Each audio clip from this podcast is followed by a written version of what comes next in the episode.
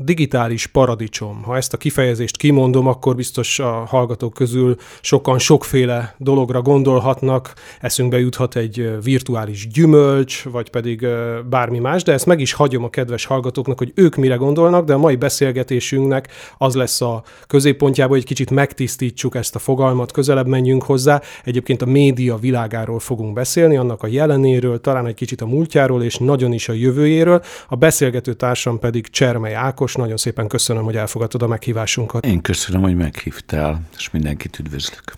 Bajban lennék, hogyha röviden be kéne téged mutassalak. Sorolhatnék itt mindenféle ö, életrajzi adatokat, korábbi munkahelyédet, hogy éppen most mivel foglalkozol, de inkább a saját dolgomat leegyszerűsítve téged kérlek arra, hogyha te kéne, hogy bemutasd magad röviden, tömören, esetleg azoknak, akik még nem ismernek téged, akkor mit mondanál el szívesen magadról? Hát egész biztos sokan vannak, akik nem ismernek. 12 éves koromban eldöntöttem, hogy televíziós leszek, médiával fogok foglalkozni, és innentől kezdve minden iskolámat ennek szenteltem, hogy hogy megtanuljam mi az, hogy kommunikáció, mi az, hogy média. 1981-től aztán a magyar televízióba be is kerültem, először elektronikus vágó voltam, vágó. Akkor sem voltam már egy szerény ember, hamar felfigyelt rám a Krudinák Alajos és a Baló György, és átvettek magukhoz a külpolitikára, az MTV külpolitikájára, ahol Panoráma, Periszkóp, Objektív című műsorokat csináltunk, nagyon sok országban jártam, rengeteg helyen forgattam. Majd a 90-es években, ugye, amikor jött a nagy változás, akkor belevetettem magam a kereskedelmi televíziózásba, volt közöm reklámügynökségekhez, és alapítottunk, tele, voltam részese televíziók építésének is, ahol nem csak a programgyártás, vagyis a tartalomgyártás, a programgyártás, hanem a bevételi oldalt is, és a terjesztési oldalt is megismerhettem. Ment ez egészen 96-ig, amikor is megalapítottuk a párommal, aki azóta is a párom is ketten csináljuk, a Media Hungerit, 2000-ben az Internet Hungerit, Közben a Kamera Hungária televíziós műsorok fesztiválját is csináltam, hiszen valójában filmművészetit végeztem, műsorokat Bocsánat, közbeszúrok, hogy a Media Hungary, Internet Hungary, ezek konferenciák. Ja igen, bocsánat, nekem volt egyértelmű elnézést. Tehát Media Hungary, Internet Hungary konferenciákat, tehát a Media Hungary 28 lesz, minden évben április végén, május elején találkozunk, mindig tavasszal, és az Internet Hungary 24 éves lesz, és az, vele, az pedig szeptember végén és októberben szokott lenni. A Kamera Hungária televíziós műsorfesztivál 11 évig csináltam, aztán hát lássuk be, megváltozott a világ, és a, a televíziózás már kicsit másról szólt, mint az én ancien rezsimű gondolkodásom a televíziós tartalomgyártással kapcsolatban, és akkor én abba is hagytam a Kamera Hungáriát kvázi egy kritikaként, ha szabad ezt itt senkinek nem kell erre figyelnie, önmagamnak csináltam ezt a kritikát. Azóta Evolution, Mobile Hungary, és van egy újságom, a Digital Hungary.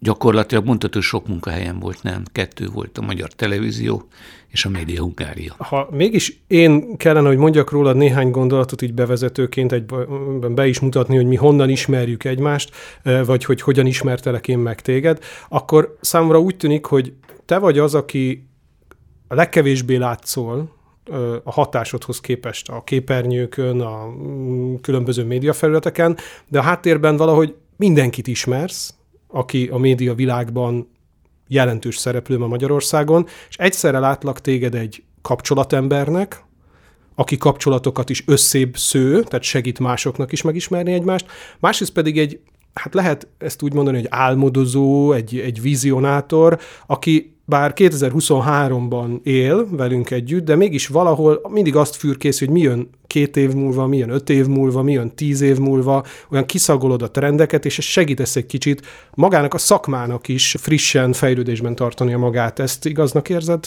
magadra nézve? Igen. E, gyakorlatilag egy konferencia programot, vagy egy újságnak a kiadójának lenni, az aval is jár, hogy folyamatosan én is interjúkat készítek, én is podcastokat készítek, rengeteg külföldi és hazai szaklapot olvasok, fürkészem azt, hogy a média, a kommunikáció, a gazdaság, a társadalom, a kereskedelem hogyan változik, és hol vannak a találkozó pontok, hol vannak az összekötő pontok, hol függenek egymástól, hol vannak pillangok szárnyai, amik repdesnek, és azoknak milyen hatásai lesznek. Fürkészem igen a jövőt, de igyekszem nem 5 és 10 év múlva, hanem egy-két évre előre, hiszen olyan gyorsasággal élünk, hogy régen ugye azt mondtuk, hogy van az 5 éves terv, a 10 éves terv, nem tudom, ma már egy éves terv sincsen. Három hónapos tervek vannak tényleg az, a piacon, úgyhogy igen, az egy év is nagyon hosszú időnek tűnik, mint régen tíz év. Tettél egy finom célzást itt a létező szocializmusnak a gondolkodására, hogy ha 81-ig visszarepülünk az időben, amikor mondjuk meghatározod a saját mondjuk profi szakmai pályafutásodnak a kezdetét, hát azóta nagyon sok minden eltelt, és azért kérlek egy kicsit, hogy utazzunk el a múltba, a közelmúltba, néhány évtizedre tekintsünk vissza, mert egyrészt tudunk tanulni saját történetünkből, másrészt rátekintenénk aztán majd a jelenre, és szerintem leginkább a hallgatókat az fog érdekelni, hogy te ezekből a kis építőkockákból, morzsákból, jelekből miben segítenéd a hallgatókat abban, hogy saját maguk, a, akár a, a, a tudatos média használat irányába, akár a, a, a média csinálás irányába elmozdulva, merre felé érdemes talán én azt vágyom, arra vágyom, hogy értékteremtő irányban előre mozdulni. Szóval, hogy volt itt azért egy szocializmus, aminek már a vége felé járunk, én úgy emlékszem gyerekkoromból jártunk, jártunk igen, de hogy most akkor a 80-as éveknek a végén vagyunk, tegyük föl, amikor mi még azt játszottuk, hogy visszaadás, nem adás, a tévében hétfőn nincs adás, nem tudom erre, aki emlékszik, az legalább mm. olyan régóta fiatal, mint én, pedig azért én még nem tartom magam olyan nagyon öregnek, és aztán eljött a 90-es évek eleje, ahol ha valaki emlékszik rá, volt 92 környékén egy ilyen médiaháborúnak nevezett időszak, aztán bejöttek a kereskedelmi televíziók, és nem maguktól, hanem egy média szabályozásnak, az úgynevezett első médiatörvénynek köszönhetően. Nem szaladnék most tovább, hanem Mert itt egy... Alsó hangon ideig 20 kérdést tettél föl. Még Igen? kérdést föl se tettem, hanem egy, egy óriási metamorfózis, egy, egy átváltozás, amikor ugye van az M1, és mondjuk az M2, ami hol, ha jól emlékszem, az ország országgyűlést közvetítette, meg ismétléseket hozott, és aztán ennyi volt úgymond a magyar kínálat. Igen, azért. Igen. Hogyan emlékszel vissza erre az időszakra, amit te, hát az MTV, a, vagy hát na, az M1, vagy a köz... MTV külpolitikai szerkesztőségének a munkatársaként élted át. Uh, Hát tudod, a 80-as években, amikor én oda becseppentem, akkor én eleve úgy szocializálódtam, hogy tudtam, hogy vigyáznak ránk most a szó jó értelmébe eh, ved, és akkor a, nagy változás volt, de maradok a 80-as éveknél. Én nem éreztem azt a fajta fájdalmat, de én külpolos voltam, eh, belpolitikai műsorokat is csináltunk, de amit annyira szeretnek az emberek hangoztatni, hogy akkor mennyivel rosszabb volt, mert akkor mindent meghatároztak, és akkor ide. Hát én ezt nem éreztem annyira ö, problémásnak. Szerintem pont hogy mondjam, én mindig egy ilyen lázadó típusú ember voltam, aki azt mondta, hogy, hogy ne a korlátokat nézd meg, hanem a korlátok nyújtotta lehetőségeket. És, és hogyha valaki ebbe tud mozogni, akkor, akkor, akkor tovább tud menni a dolgokon. Tehát nem ragadtunk le szerettem mondani, bocsánat, utálom, ha valaki magát idézi, de hogy ne, tehát nem, nem mindig másba találjuk meg a hibát, hanem inkább magunkban a korlátokat, és azt próbáljuk meg arrébb rugdosni, hogy hát ez ne, nem egészen így volt. A 89-ben, amikor volt az első választás, én Miskolcon csináltam a Baló Gyurival azt, azt az adást, és az azt követően, hát azért inkább azt mondanám, hogy anarchia volt. Tehát itt, itt mindenki hirtelen hatalmat kapott, és, és mindenki örült, hogy, hogy van szava, és hát nem mindig voltak meg a bölcsességek hozzá, maradjunk ennyibe. Uh-huh. A televízióban nekem a 90-es években, ugye én, én a magyar televízióban voltam akkor főgyártásvezető, miközben azért én csináltam reklámügynökséget, foglalkoztam magántelevíziókkal, tehát egy, egy ilyen nagyon nagy várakozás volt, és nagyon kellett odafigyelni, mert sokkal keményebben beszóltak az embernek, mint a 80-as években, hiszen a verseny piac akkor kezdett egy vadkeleti versenypiac kialakulni, sokkal durvábbak voltak a beszólások, mint a 80-as években. Ez persze lehet attól, nem tudom, hogy mennyire értető, amit mondok, hogy a 80-es évekre abban szocializálódtam, tehát ott kerestem az utat, a, a 90-es években meg, meg hát emlékszem egyszer a parabola nótáját szájtrombitával lefújtam a folyosón, és kijött az akkori egyik nagy főnök, és azt mondta, hogy megvonom a prémiumódat, mert te a régi rendszert emberre akarsz maradni. Nem is értettem, hogy miről volt. Tehát ilyen a 80-as években nem volt. Azért mondom, hogy bennem inkább ez ilyen túlkapásoknak ö, tűntek ezek a dolgok. Meg hát találkoztunk azzal, hogy a sajtószabadság, ugye, mert minket a sajtószabadság megillet, aztán szép lassan rá lehetett jönni, mindig is mondtuk, ö, a Baló Gyurival sokat beszéltük, hogy, hogy majd a versenypiacon megértik, mi az, hogy sajtószabadság, amikor a, a nyereség és a, a a, az üzlet, a kettő meg kettő egyenlő hat fogja majd megszabályozni azt, hogy miről szóljon egy műsor. Teljesen más attribútumok alapján kezdett el működni az egész rendszer. Állati izgalmas egy időszak volt, és én, én hálás vagyok a jó Istennek hogy én azt végigélhettem, minden egyes részét. Akkor lépjünk olyan irányba tovább, hogy megérkeztek a kereskedelmi médiumok. Nagyon leegyszerűsítve első körben én most említeni fogok néhányat, de azért itt nem két nagy főszereplő volt, gondolok itt mondjuk a televízió esetében a TV2-re, meg az RTL klubra, hanem hanem ekkor jött most nyilván nem éveket mondok pontosan, hanem inkább a, a kapunyítást, hogy volt ott TV3 télen-nyáron. A3, A3 Top TV, eh, MSAT, ez ugyanaz volt, Szív TV, Budapest TV, Budapest TV hogyne, ATV-nek egy már egy fejlettebb, ugye az ATV volt az első, ha úgy nézzük, kereskel Agro TV címmel, amit most ATV-nek hívunk, 88 vagy 89-ben indult, volt egy, egy 10-12 olyan magyar nyelvű csatorna, aminek a gyártása, a programming gyártása, vagy tartalomgyártása, vagy műsorkészítése az itthon készült. És persze ott nőttek ki a parabola antennák, meg a kábel televíziós állomás. És ez ugye egyrészt a tartalom előállítói oldalról is egy, egy, egy óriási expanziót jelentett, miközben a felhasználói oldalról is a, most már a távirányítós tévékről beszélünk, ez evidencia, de régen azért ott még talán pont a határa volt, amikor nyomkodtuk, vagy távirányítós volt, de ott meg sokkal több lett a csatorna. Nagy lett a kínálat, és ilyen szempontból a, a szabadság egyben egy döntési felelősséget is hozott a felhasználónak, hogy honnan tájékozódom. Az egy darab híradóból lett minimum három. Azért ez egy idealisztikus mondat volt hogy a, hogy a nézőnek a, a felelőssége volt, a nézőnek nem volt felelőssége. A néző az, az nyomkodta a televíziót, és nézte, hogy hol, hol ö, adnak jobb olyan műsort, ami számára megfelelő. Nem, ott, ott kezdtünk el szocializálódni a médiára. Nem volt ilyen, bocsánat, hogy ezt mondom. Te másként a, élted meg. Én máshogy éltem meg. Én akkor az A3-nak voltam az egyik vezetője. Csak hogy egy példát mondjak, akkor volt, mint mondottam, 10 213 magyar nyelvű csatorna, ma 128 darab magyar nyelvű csatorna volt. Akkor egy műsort még a magyar televízióban, mielőtt indult volna az RTL TV2, néztek egy este négy és fél, öt és fél millióan, aztán bejött az RTL, az leesett két millióra mondjuk átlagosan, két-két és fél millióra. Az A3 televízióban mi esténként elértünk országos szinten 1 millió 2, 1 millió 300 ezer embert, és konkrétan a reklámügynökségek nem álltak velünk szóba, mert olyan kicsinek számítottunk. Ma szinte pesgőt nyitnak, amikor a másfél milliós nézettséget elérik egy-egy este. Tehát hogy teljesen megváltozott a világ. A nézők meg mindig arra mennek, ahol, ahol könnyebb műsor van.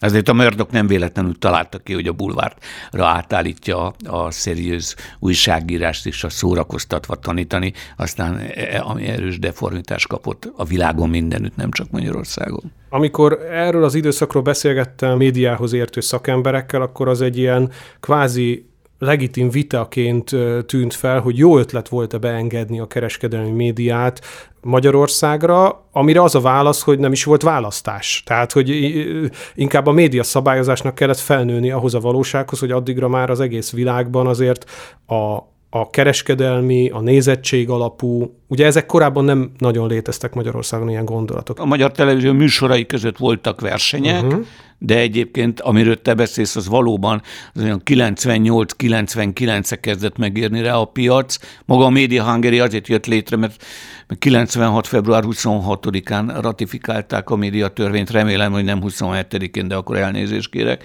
és senki nem értette, hogy miről van szó. Úgy alkottak média törvényt, hogy ezért az alkotók más iskolákban, más alapon szocializálódtak, hogy újra ezt a szót használjam, teljesen más életszemléletük volt, és próbáltak olyan fölött törvényt írni, aminek a alap téziseivel sem voltak tisztában. Mire de ez, nem, de ez nem volt, hát az, hogy a néző az nem úgy fog dönteni, ahogy mi akarunk, hanem ahogy ő egyedül otthon van, és akkor majd a távirányító magányosságába, hogy ugye a választófülke magányosságára húzzak párhuzamot, máshogy nyomja. Ez csak egy poént mondok neked, hogy amikor megkérdezik a televízió nézét, hogy mit tetszik nézni esténként, és akkor mondja, hogy hát a magyar televíziót, aztán RTL-t, és utána National Geographic nézünk, és akkor a fejállomásokon megnézik, hogy 10 órakor elindulnak a felnőtt filmek letöltései, és azok mennek igazán. Tehát, hogy szerintem ezen végig kellett menni ezen az evolúciós folyamaton mindannyiunknak. Tehát ezt én nem bűnnek állom be. Hát ha ne, aminek nem vagyunk tudatában, azt nem tudjuk, azt figyelembe se vehetjük, nem? Tehát, hogy nincs se semmi baj.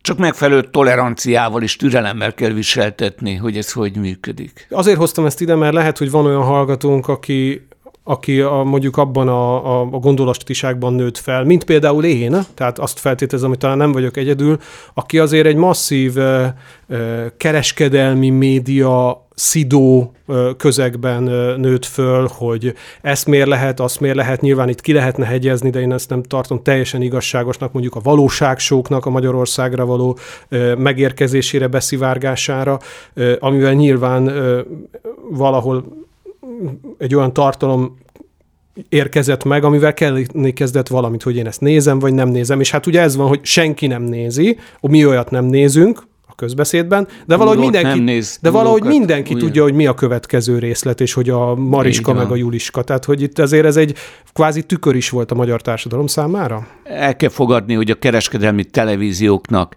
az a feladata, hogy a tulajdonosaiknak bevételt szerezzen. Kettő meg kettő egyenlő hat. Ez nem lehet másképpen figyelembe venni. Annyira, annyira tudjuk másnak a, a hibáját megtalálni, a saját magunk. Bocsánat, én ezektől mindig ki vagyok borulva, a szó átvitt értelmében, vagy jól alszom. De hogy, ah, persze, mert a való világ is akkor az milyen volt? Igen, tetszettek volna jobbat csinálni, tetszettek volna ö, ö, ö, odafigyelni jobban, ö, átgondolni, kapcsolod le a való világot, és menj el könyvet olvasni, ha nem tetszik. De azért mindig másra mutogatni, eh, nagyon nem szeretem, és ezt hallod most belőlem. Igen, a televízióknak, a kereskedelmi televízióknak óriási felelőssége volt ebben a dologban. És akkor most visszajövök avval, hogy ellent mondjak, és a nézőknek is felelőssége volt. Tetszett volna elkapcsolni.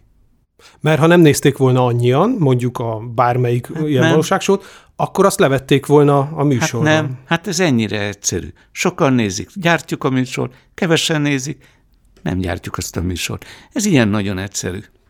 Egy nagy levegővétellel azért érkezünk el napjainkig, mert azért nem lehet úgy átugrani itten két és fél évtizedet, amit most mégiscsak megteszünk, de elérkeztünk egy olyan ö, állapotba, ami mondjuk a magyar média helyzet, és szeretném a kedves hallgatókat itt arra buzdítani, hogy próbáljunk elvonatkoztatni arról, hogy mondjuk amikor médiáról beszélünk, akkor, akkor nem az újságírásról beszélünk, hanem egy sokkal átfogó, vagy egészen más alapokon nyugvó valóságról beszélünk. Itt a Szemlek társalgóban volt már olyan beszélgetésünk, ahol az emberi kommunikációról beszéltünk általánosságban, volt olyan beszélgetésünk, ahol a magyarországi sajtónak az állapotáról, helyzetéről beszélgettünk, de most a médiáról, mint olyas valamiről folytatnánk ezt a gondolkodást, ami egyrészt formálódik körülöttünk, mi is formáljuk, és az is formál bennünket. Így fogunk majd nem sokára a digitális paradicsomnak a víziójához vagy a, a kapujához elérkezni, de legyünk most itt a jelenben, amikor nagyon sok kritika éri a magyar ö, média helyzetet, hogy itt ez mennyire szabad, vagy mennyire nem szabad, mennyire irányított, mennyire átpolitizált. Nyilván ezek most ilyen lufik, vagy ilyen vélemény buborékok, amiket én földobálok, de ha te, mint szakember, aki azért sok évtizedes tapasztalattal rendelkezel, rátekintesz 2023 tavaszának magyarországi média helyzetére, milyen gondolatok, kifejezések jutnak eszedbe? Először is nem fogok tovább politizálni, Uh-huh. Másodszor is, akire kritikákat mondanék, nincsenek itt, de még szívesen mondanék, de nincsenek itt. Uh-huh. Bármelyik oldalról, bármelyik oldalról, és nekem sok ö, olyan vitám volt, amikor azt mondtam, hogy rendben van, a kritikádat elfogadom, csináljunk nálad egy olyan konferenciát, elhívjuk a másik két felet is. Hát azt nem, hát azt nem, én avval nem ülök le. Na most addig, ameddig így mennek ezek a történetek, hogy ki nem ül le, és a háta mögül hogy, hogy tud, az egy nagyon-nagyon csúnya történet. Tehát nem fogok politizálni. De annyit azért elmondok. Ma Magyarországon, aki akar, el tud érni 7 millió embert. 8 milliót. Most nem tudom pontosan mennyi embert lehet elérni az internet hangerin. 2010-ben csináltam egy játékot, bemutassam, hogy akkor 3,5 millióan voltak a netten, és bebizonyítottam egy legyél te Magyarország első netminiszterelnöke játékon keresztül, nagyon komoly játék, több hónapig ment, hogy el lehet érni gond nélkül három és fél millió embert a neten. Ma ugyanezt a játékot bemerném vállalni, hogy el lehet érni pénz nélkül 8 millió embert. Ameddig el lehet érni 8 millió embert, addig ez egy szakma, ami alkotássá tud fajulni, hogy ki hogyan tudja ezt megoldani, ezt a feladatot. Anélkül, hogy másikra mutatna, hogy azért, mert túlsúly van. Érdekes módon az, hogy a globálisok név nélkül a Google, a TikTok, vagy a Facebook, vagy micsoda brutális tarolás, gyarmatosítást csinálnak a világban és ebben Magyarországban, az valahogy nem fáj az embereknek mert azok messze vannak, mert nem látjuk őket. Tehát nem korrekt a kritika akkor, amikor mi magunk nem próbálunk meg, mi magunk nem próbálunk meg elérni 8 millió embert, mi magunk nem próbálunk meg médiát csinálni, és az kútba esett, és mi magunk nem kezdünk el egy kicsit tisztán hátrébb lépni, és tisztán látni abba, hogy miközben tápláljuk a globálisokat, mint az állat, és ezt ennek a fordulópontjai ennek a bajnak a fordulópontjai 23-24-ben el fognak jönni, hogy mondjam azt, hogy, hogy célozzak arra, amit az elején mondtál, hogy szeretek előre látni dolgokat. Brutális dolog ez, ami most történik a globálisok részéről, és erre valahogy úgy, hát igen, az nem jó. És akkor itt meg is áll a történet, és elkezdjük a hazai történeteket szídni. Hát feldobtál néhány labdát, most egy kis szünetre elvonulunk. Cserma Ákossal beszélgetünk a magyar média valóságról, média mindenségről, eddig a múltról és a jelen állapotot egy picit tükröt tartottunk, hogy hol is tartunk. A második részben viszont elindulunk a jövő, talán a digitális paradicsom felé. Egy szünet után folytatjuk. Folytatjuk a beszélgetésünket itt a Szemlélek társalgóban Csermely Ákos a vendégünk, és a magyar média mindenségről beszélgetünk. Eddig a múltról és a jelenről gondolkodtunk, most pedig elindulunk a jelenből kiindulva a perspektívák, a várható trendek, tendenciák felé, és rögtön azt kérdezem tőled, hogy én úgy tudom, velem úgy jött szembe, hogy te alkottad meg ezt a kifejezést, hogy digitális paradicsom. Számodra mit jelent az, hogy digitális paradicsom, vagy digitális teremtés, mert a kettő talán összefügg egymással? Először is nem tudom, hogy én, én találtam-e ki a digitális paradicsomot, de azt szoktam erre mondani, hogy teljesen mindegy, hogy én vagy más találta ki. Ha ezt többen elkezdjük használni, akkor ez a gondolat, ez benne van most a jelenkorban, és valid. Uh-huh. A digitális paradicsom alatt azt értem, hogy van egy való világunk, egy offline világunk, egy húsvér világunk, egy fizikai világunk, és van egy virtuális világunk, ahol azt csinálunk, amit szeretnénk. Ez előbb mondtam a szünet előtt, hogy 7 millió embert gond nélkül el tudok érni. Ez azt jelenti, hogy 7 millió embernek tudok kommunikálni, tudok médiát csinálni, tudok kereskedelmet csinálni, tudok szolgáltatásokat csinálni, és hogy tovább megyek, gond nélkül tudok saját márkás médiát csinálni, ez csak arra ugye, amikor elkezdik mondogatni az áruházak, hogy saját márkás mosópor, saját márkás borotva, stb. Ma már létezik az a szó, hogy saját márkás média, Nekem a digitális paradicsom azt jelenti, hogy az isteni teremtés után most az ember teremt magának egy világot. Egy új digitális teremtés történik meg. És ebben a digitális terem, teremtésben határok nélkül csak a fantázia és az üzlet szab határt, hogy meddig merünk el, elindulni. Hát aztán majd eljuthatunk a digitális kiüzetésből is természetesen, ha gondolod, erről is szívesen beszélek. De a paradicsom az azt jelenti, hogy most mindenki vonul a digitális éterbe. Ha ezt a médiára le akarom fordítani, akkor ez úgy működik, és ennek láthatjuk most a való világban a, a beteljesülését, hogy régen hatalmasok, nagy média vállalatok beszélhettek, tehát kevesen beszélhettek nagyon sok emberhez. Aztán, amikor 2002 környékén bejött a Web 2 és az interaktivitás és a social média, később ugye magyar rivivvel, aztán Facebook, most nem megyek végig a, a közösségi médiákkal, akkor sok ember elérhetett sok embert. Ma meg már mindenki elérhet kevés embert. Ez a folyamat. Ez egy, ez egy nagyon fontos. Szilánkosodás van. Ez a szilánkosodás viszont a kritikus tömegbe olyan nagyságot ér el, hogy eljutunk idén vagy jövőre a kritikus tömeghez, a szilánkosodás mennyiségéhez, a kritikus tömeghez. Nekem nyilván, akinek teológiai végzettsége van, az merül föl, hogy azért, hogyha párhuzamba állítjuk a, az isteni teremtést, aki az univerzumot létrehozta, ugye ő ezt kreáció ex nihilo tanítja a teológia, semmiből teremtett, e, és hogyha mondjuk maradunk ennél a képnél, hogy az ember teremt magának mondjuk egy új világot, legyen az, az univerzumból párba állítva a metaverzum, ugye ez egy érdekes kifejezés, ez is egyre inkább terjed, és majd akár erre is kitérhetünk, Hát itt nem a semmiből történik mondjuk így a teremtés, hanem inkább a... Sok mindenben azért nem lehet párhuzamot hozni, de hát ez nyilván, most de most, hangzott, amit mondtam.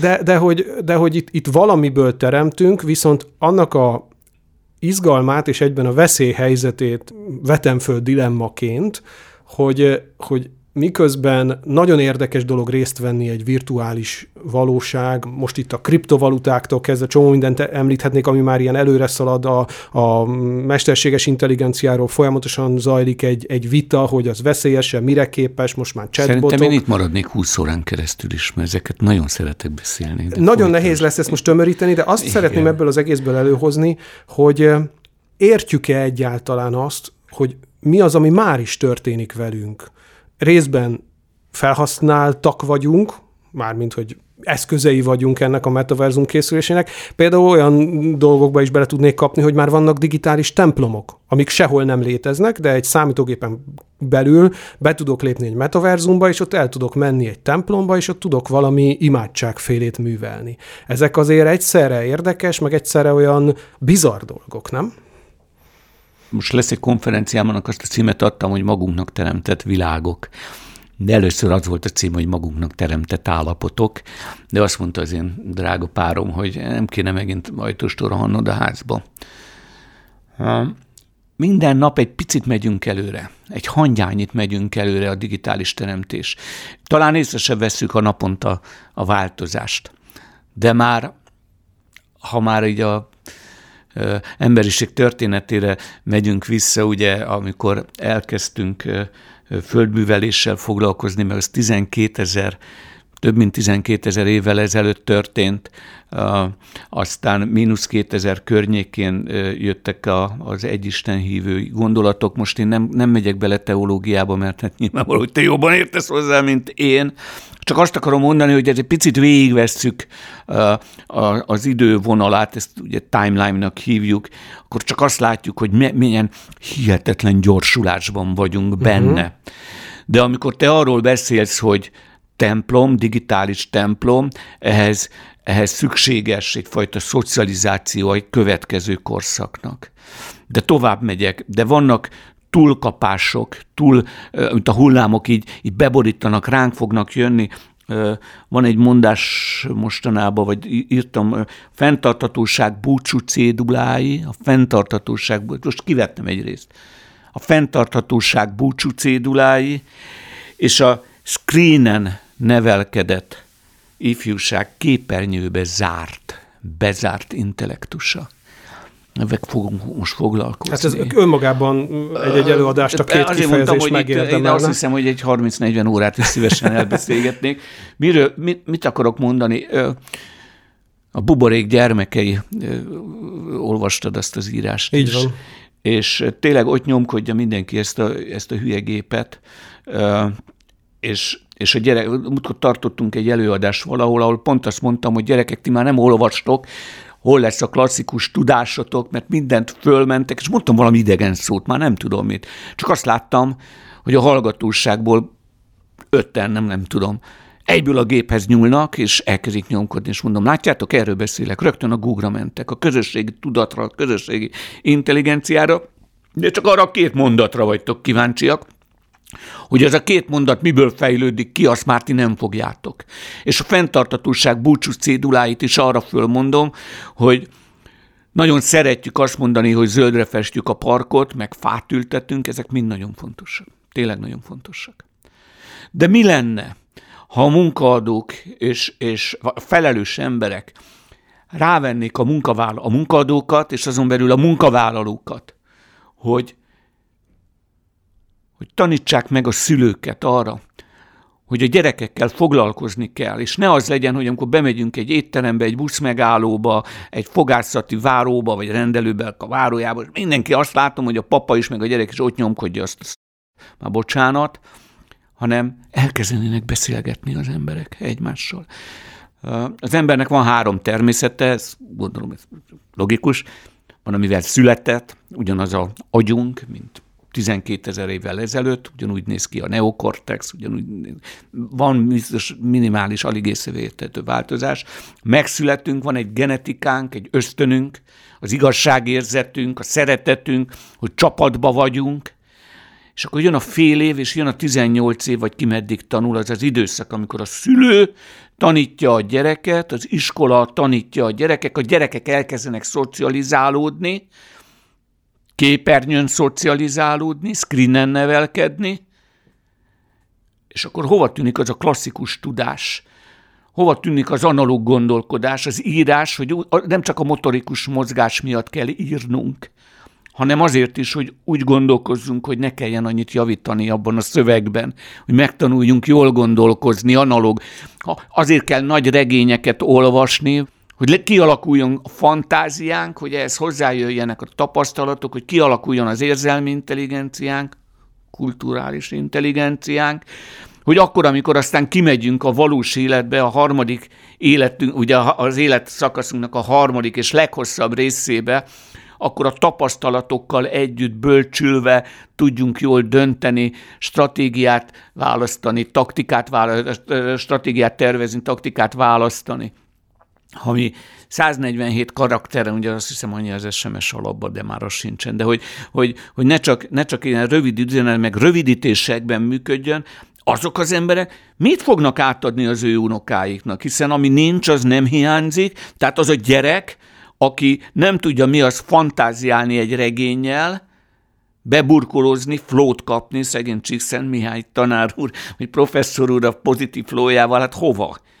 Hát én látom a Z-generációsokat, igyekszem nagyon sok Z-generációssal ismerkedni. Hát olyan alacsony a inger küszöbük, hogy el nem tudom mondani. Hát ez, ebbe valamit kellene csinálni. És akkor fenntarthatóság búcsú cédulái, hát ez a búcsú cédulat, ugye tudjuk, hogy mi a búcsú cédula intézménye. Hát én, én nagyon, én, én Algériában nőttem föl, én nekem nagyon-nagyon sok afrikai ismerősöm van, tehát tényleg ne értsetek félre.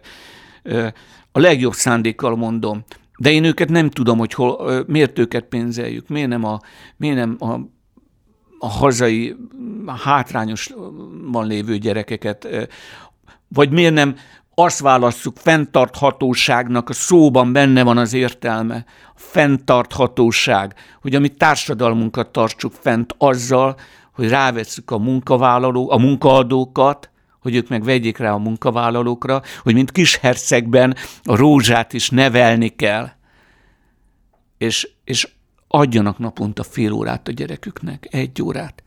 Hogy kérdezzen, hogy vele foglalkozzon. Mert higgyük el, hogy ez majd meg fog látszani. Természetesen vannak z-generációsok, akik hihetetlen tehetségek vannak, de most beszéljünk a nagy tömegről. Azért örülök ennek a nagy ívnek, amit felrajzoltál, mert két témát is behoztál, és részben meg is válaszoltál. Az egyik, hogy amikor a jövő média világáról beszélünk, akkor a jövő társadalmáról is beszélünk egyben. Igen. A másik pedig az, hogy azt kérdezni is akartam, és részben megválaszoltad, hogy mi a tétje annak, hogyha kontrollálatlanul bedobjuk a gyeplőt, hogy ja, hát a médiavilág az arra fejlődik amerre, és mi meg azt használunk belőle amerre, tehát hogy van szükség egyfajta, én ezt úgy fogalmazom meg, hogy nekem az a vágyam, én egy nagyon idealisztikus, naív ember vagyok, vagy idealisztikus gondolkodású ember vagyok, hogy volna szükség egyfajta étosz, nem mondom, hogy korlátozásra, hanem egy étosz felmutatására. Hagy legyek közhelyes korlátozás nélkül nincs szabadság. De Korlátok hogy, nélkül nem lesz szabadságot, de csak hogy unalmad, az meg megöl. Milyen az az emberséges médiafejlesztés, érted? Tehát amikor nem veszítjük szem elől azt, hogy ezt a valamit, eszközt, szolgáltatást, bármit, ezt emberek fogják használni, és vajon rombolja őket, vagy sem. És mondom ezt úgy, hogy a 12 meg a 14 éves fiamban pontosan azt látom, amit te mondasz, hogy már kialakult náluk egy fogalom. Mit csináltam? Mit csináltál? Néztem. És a néztem, az önmagában egy igévé vált, hogy legyen az monitor, legyen az tévé, a nézés az önmagában egy egy cselekvési forma. Hát az én gyerekkoromban, ha én néztem, akkor én nem is használtam ezt, így érted, gondolom. Na, szóval az étoszra szeretnék rákérdezni, hogy te mennyire tartod reálisnak, hogy egyáltalán ez téma legyen, hogy a média fejlődés Hát beszélgetni mindig jó, sok értelme nem lesz, már elnézést kérlek. Csak őszintén. A, őszintén is egy elég cinikus ember vagyok ebbe. Ezt így nem hiszem el, mint ahogy azt sem hiszem el, hogy, hogy ez a média, aki arra van felkenve, hogy kettő meg kettő egyenlő hat, az majd ezt elő fogja venni. Nem fogja elővenni, mert nem ez az érdeke. Nekünk szülőknek, nekünk munkaadóknak a felelősségünk, és erre kéne rámenni. El kell felejteni, hogy minden a médiának a, a, a, a felelőssége. A médiának rengeteg felelőssége van. Én ezt nem vitatom. A befolyásoló képességük napról napra csökken bárhogy is nézzük. Mert amikor én a, a televízióban a panorámát csináltuk, és a vége húzóson megjelent a nevem, hogy Csermely Ákos, és utána kimentem a placra, már bocsánat, és azt bemutatkoztam, azt mondja, nem maga csinálja a panorámát. De még semmi közöm nem volt a, a, a képernyőhöz, én egy háttérember voltam örök életemben, hogy te mondtad az elején, egy háttérember vagyok, ma még már meg sem nézzük, de, de, de nem erre akartam kiukadni, hanem arra, hogy, hogy ez a média szilánkosodásával, hát maga a média fogalma is megváltozott, nem? Hát ma már nem is piacon létező ember, akinek nincs podcastja, nekem is van. Tehát már mindenkinek podcastja van, ki tudja és kit számon kérni a médiától. Nem, el kellett kanyarodni, más szemlélet kell, máshogy kell ezt megközelíteni. Nekünk, szülőknek az a dolgunk, hogy elmagyarázunk a gyermekünknek, hogy miért jó a média, miért jó a digitális tér, mire tudja használni, és mire nem tudja használni. De nem azzal, hogyha rossz vagy elveszem a mobil tőled, mert az, az meg megint olyan, hogy tiltott gyümölcs, édes méz, nincsenek ötön a szülők, akkor ma azt csinálhatok. Tehát nem. Máshogy kell, a természetévé kell tenni, hogy ilyen szépen mondjam azokat a korlátokat, amit önmaga húzzon föl. És ez egy sokkal nagyobb és komolyabb feladat, mint amit a, a médiára felhúzunk. Nekik nem ez a dolguk az új kereskedelmi médiáról beszélek. Én még mindig maradnék a digitális paradicsom kifejezésnél, mert amikor a konferenciákon én is részt vettem az elmúlt időszakban, és idén is tervezek jönni, akkor azt érzékelem, hogy, hogy ezt nagyon le lehet bontani kereskedelmi, adatgenerálási, pszichológia és hasonló részterületekre, de összességében valami történik nagyon is történik körülöttünk, és nem Magyarországon, világszerte, globálisan, nagyon is történik körülöttünk, nagyon történik velünk, és mi is formálói lehetünk ennek.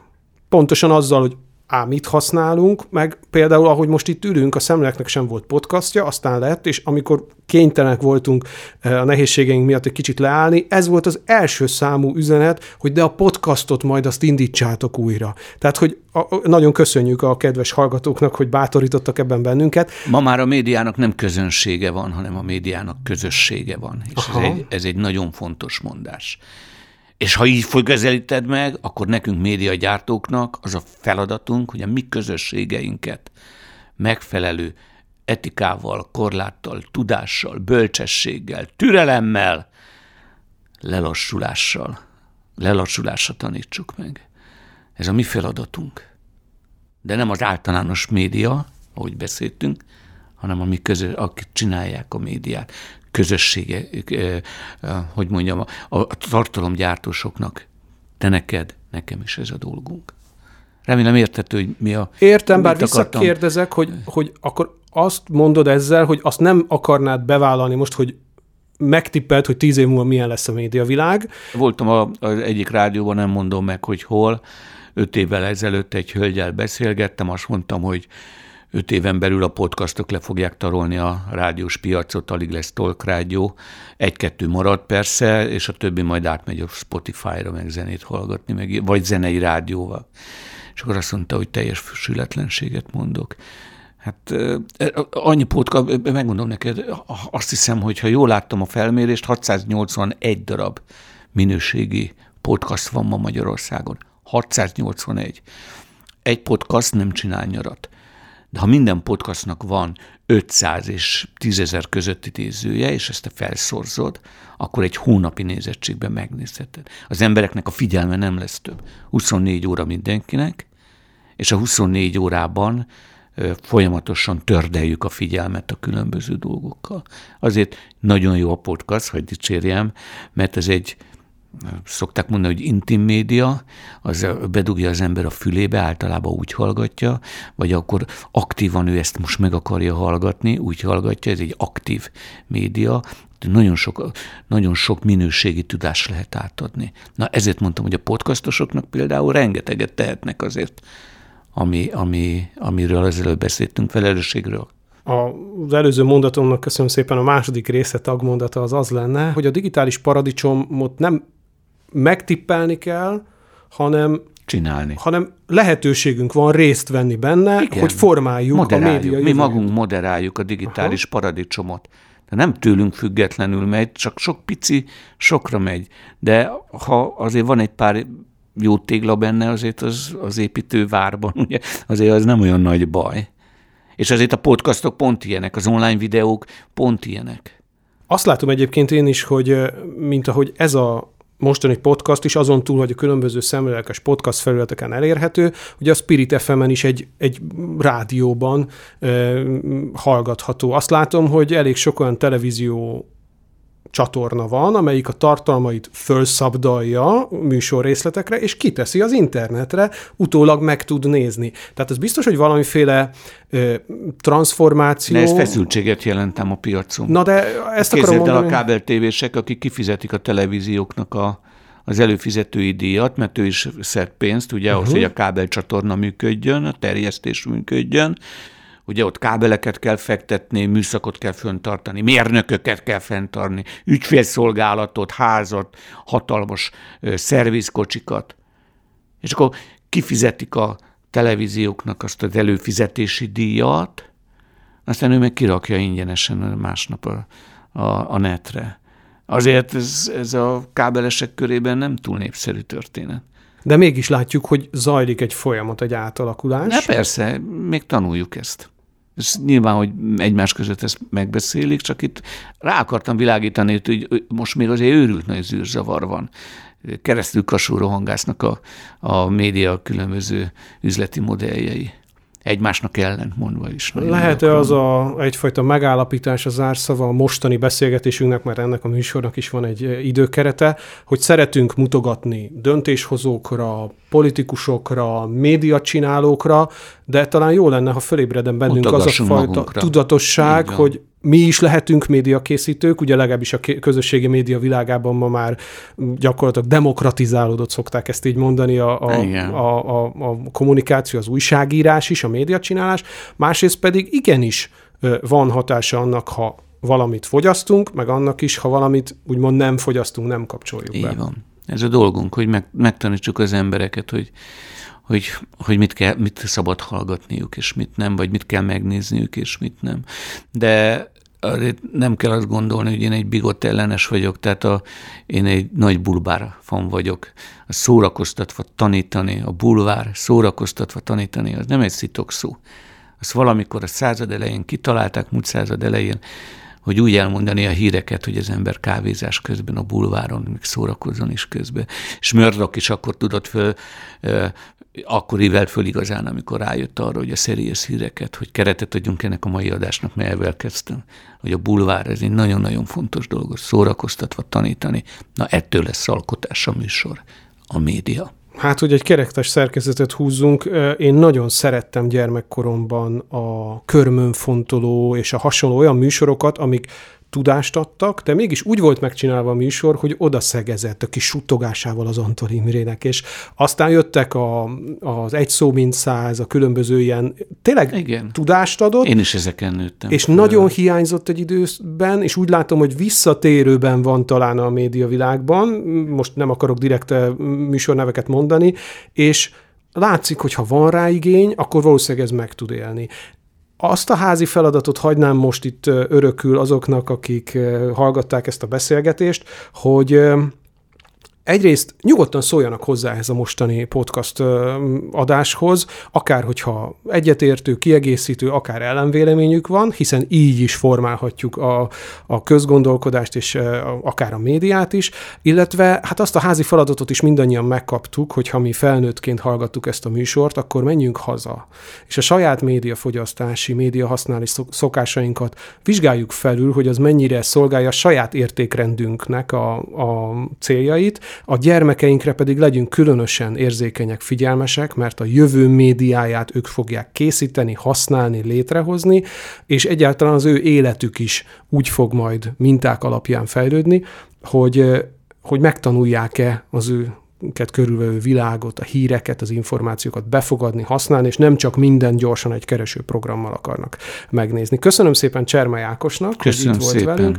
Köszönöm szépen mindenkinek a figyelmet. Ez volt a Szemlélektársalgó. Búcsúzik a műsorvezető Gégény István.